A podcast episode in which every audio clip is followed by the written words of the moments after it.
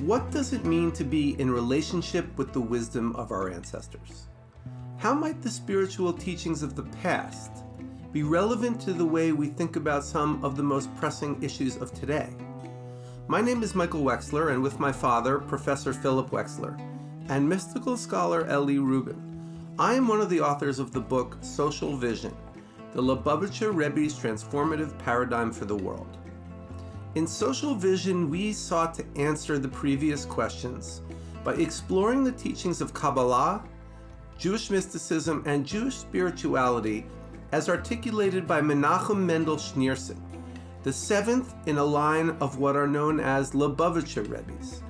In this second season of Social Vision Talks, we'll be unpacking some of the major themes of the book through the lens of the third Social Vision Conference held in October of 2021. The scholars, activists, and practitioners featured in this series are innovators in their fields, and it is my pleasure to present to you this groundbreaking conversation.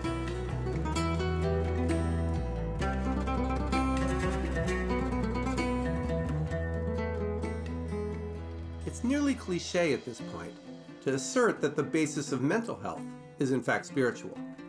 In the first of two speakers featured today, Kate Loewenthal of Royal Holloway University College London joins the Social Vision Conference to explain the exact significance of this connection.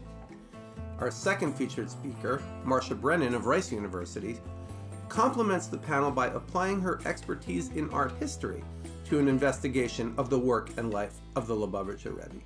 Please enjoy these highlights from the panel entitled Interconnectedness in All Aspects of Life.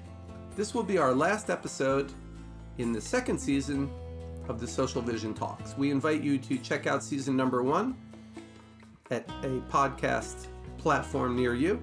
And thank you for joining us in this groundbreaking conversation. Thank you.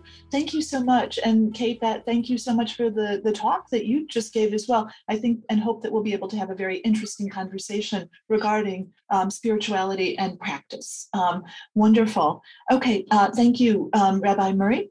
Um, and also my thanks go to Philip Wexler, Jonah Gelfand, and Jesse Noiley for their kind invitation to speak again at a Social Vision conference. This is the second time that I'm doing this. Okay. My talk, it'll be sort of more formal. It will be um, about 10 minutes that I'll be speaking, and then we will have a lot of time then for questions and answers and perhaps thinking together about the pragmatic as well as the metaphysical and transcendent dimensions of the topics that we're addressing. So, while my talk relates to the principle of reciprocity between self, community, and cosmos, it does not address issues concerning gender, incarceration, or ecology. Instead, I'll share a story that exemplifies the transformative value of interpersonal encounters. More specifically, the story I'm going to tell you speaks to issues of balance and reciprocity between the living and the dying. The story is drawn directly from my clinical experiences as an artist in residence in the Department of Palliative and Re- Palliative Care and Rehabilitation Medicine at the MD Anderson Cancer Center. Just as the story engages themes of emptiness and fullness, it allows us to re envision what is ugly and what is truly beautiful in life and at the end of life. And even in the choice, my choice of words there, you're hearing resonances with themes that, that come up within social vision. Okay, so one day I worked with a very sweet, very elderly man who was a Holocaust survivor and who would ultimately pass away later that evening. The story of our encounter sheds light on key themes that arise in Chapter 4 of Social Vision, where Philip Wexler examines Rebbe Schneerson's views on balance and reciprocity, giving and receiving, the individual and the collective, as well as the existential and the metaphysical. As we shall see, this story also speaks directly to the value of an interpersonal encounter in which intimate communications convey a sense of, quote, inherent mutuality in which all participants are empowered and endowed with dignity, end quote. And that last phrase is coming from page 111 of Social Vision. As we reflect on these themes, we recognize the ways in which the secular can become sacralized. Now, let me provide some brief context for my encounter with this man and his family.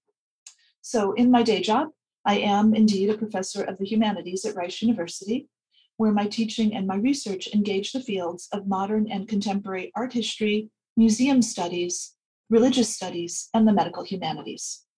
In addition, since early 2009, it has also been my privilege to serve as a literary artist in residence in the Department of Palliative Care and Rehabilitation Medicine at um, MD Anderson Cancer Center. And then since early 2021, I've expanded this practice to work with general oncology patients at the Hospital of the University of Pennsylvania. In all contexts, this work engages the intersection of literary aesthetics and psychosocial oncology. So, what exactly do I do? I visit with people facing advanced illness and the end of life, and I record the narratives and images that are meaningful for them at this time. Within this intimate practice, patients and caregivers provide the content of the stories while I provide the practical means for the artwork's realization. As I visit with people, I write down their words verbatim, and then I arrange them into um, their phrases into successive lines that resemble poetry. At the end of the visit, I read the person's words back to them, and I invite them to make any additions or corrections that they wish. When I work in the hospital at the bedside, I inscribe the narrative into a handmade paper journal which the person is able to keep as a gift for themselves and their family. In this way, the, the journal becomes something delicate yet tangible, um, so it's something to hold on to as all else is slipping away. When I work remotely um, with my patients in Pennsylvania, I subsequently email people their story. In all cases, all of the work is done in a single sitting, and all of the words are the person's own. And this is crucial. They must be their own. If it sounds like me, the narrative is not good for anything. So, as this suggests, as an artist, I work in the media of language and human consciousness. I would even venture to say that as a teacher, I do something similar, as we all do, as we all do.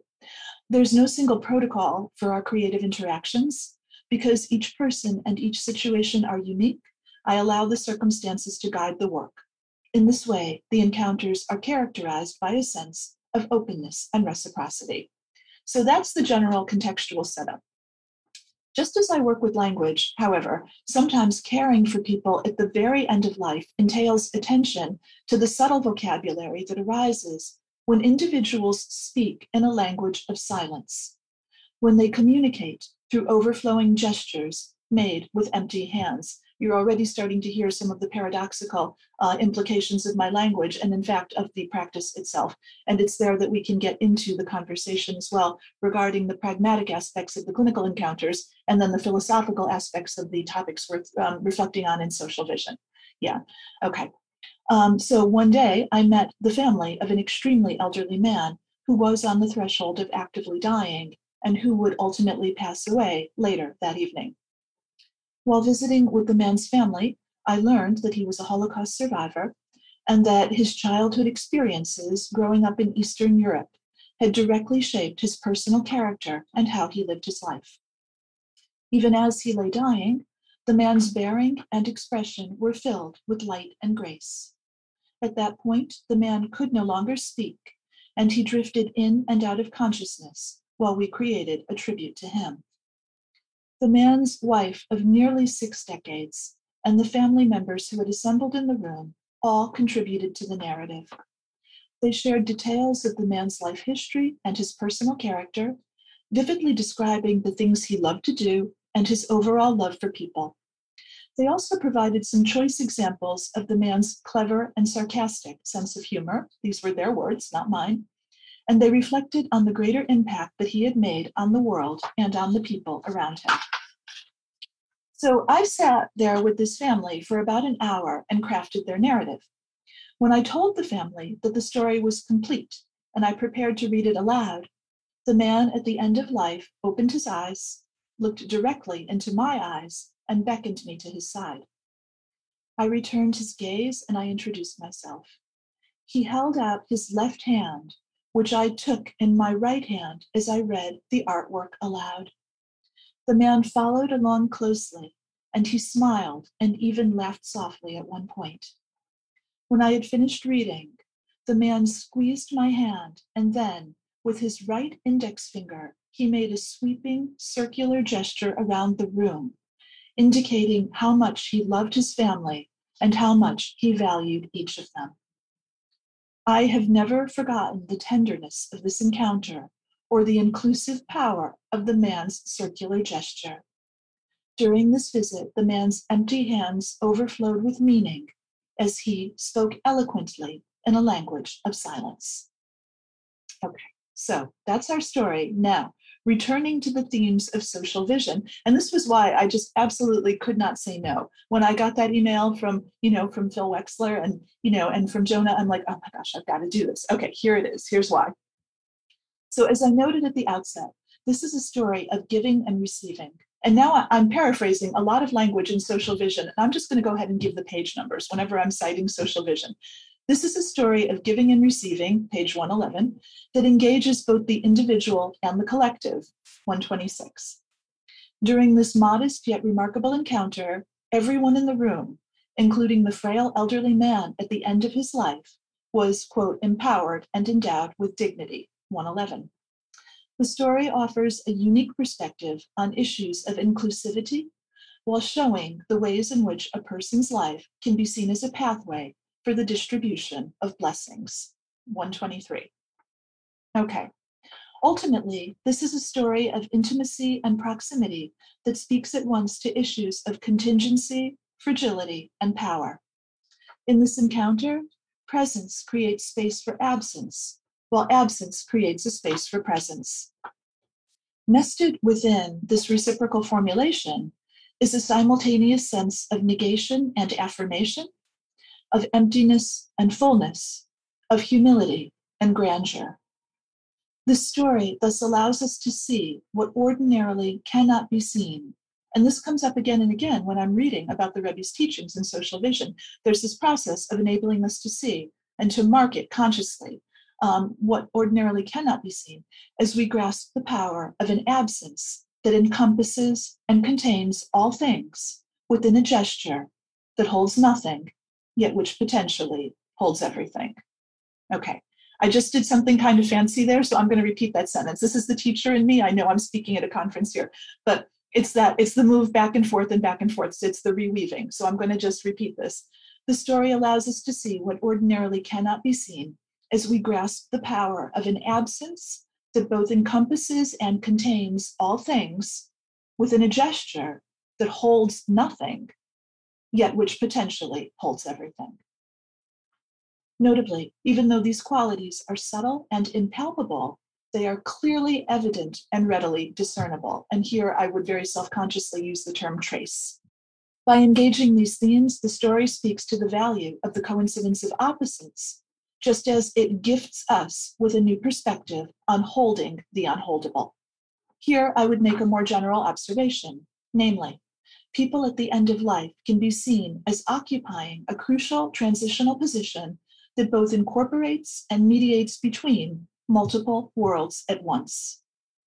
In so doing, their presences can evoke a sense of the existential and the otherworldly, of distance and proximity as simultaneous propositions. Following Rebbe Schneerson's teachings, if we approach the world receptively, then we can see how we may all learn from every person and how we all learn from one another. This comes up the discussion page 118 of social vision. In so doing, the physical world can appear as a revelation of the numinous. Thus, even though there is nothing conventionally pretty about the story I've just told you, and that's not within the chapter that we're looking at today, but the pretty and the ugly. That's within social vision and elsewhere, obviously. So even though there is nothing conventionally pretty about this story, it is still intensely beautiful. And in its unfolding, the secular appears to be sacred.